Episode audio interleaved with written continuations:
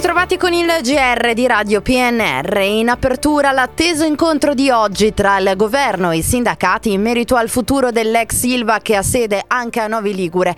Ad oggi la soluzione più probabile è un massiccio intervento pubblico. Pare infatti sia saltata la trattativa per una separazione consensuale tra governo e ArcelorMittal. In tal caso l'unica via sarebbe l'amministrazione straordinaria.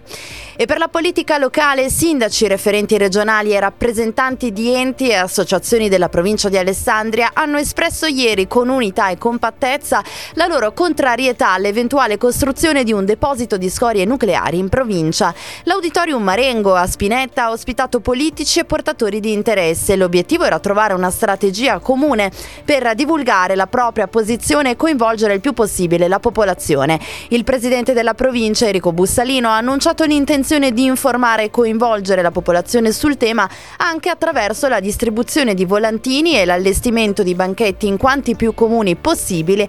A breve inoltre sarà organizzata una manifestazione popolare ad Alessandria stabile con una lieve tendenza alla crescita il numero dei residenti a Tortona nei dati aggiornati a fine 2023.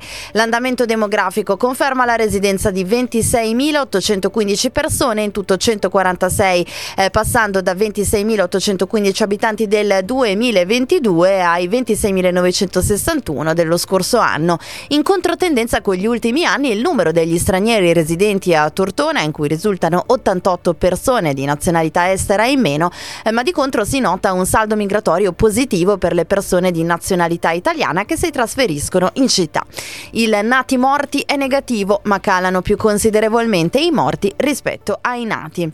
E andiamo avanti con la cultura. A partire da gennaio la Biblioteca Civica di Tortona amplierà la propria offerta di iniziative culturali, anche quelle di respiro internazionale eh, rivolte ai giovani. Bridging Words, iniziativa allestita insieme all'associazione La Fenice, si propone quindi di coinvolgere giovani volontari dai 18 ai 30 anni denominati Big Buddy, provenienti dalle principali comunità presenti sul territorio tortonese.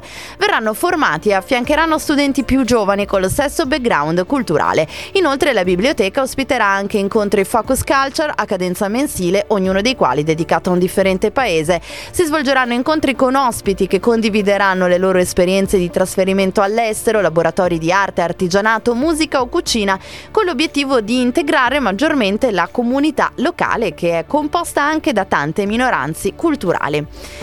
Infine lo sport non dà continuità ai risultati. Il Dertona nel turno infrasettimanale disputato ieri ha perso sul campo del Chieri per 2-0 pur giocando quasi tutto il secondo tempo in superiorità numerica.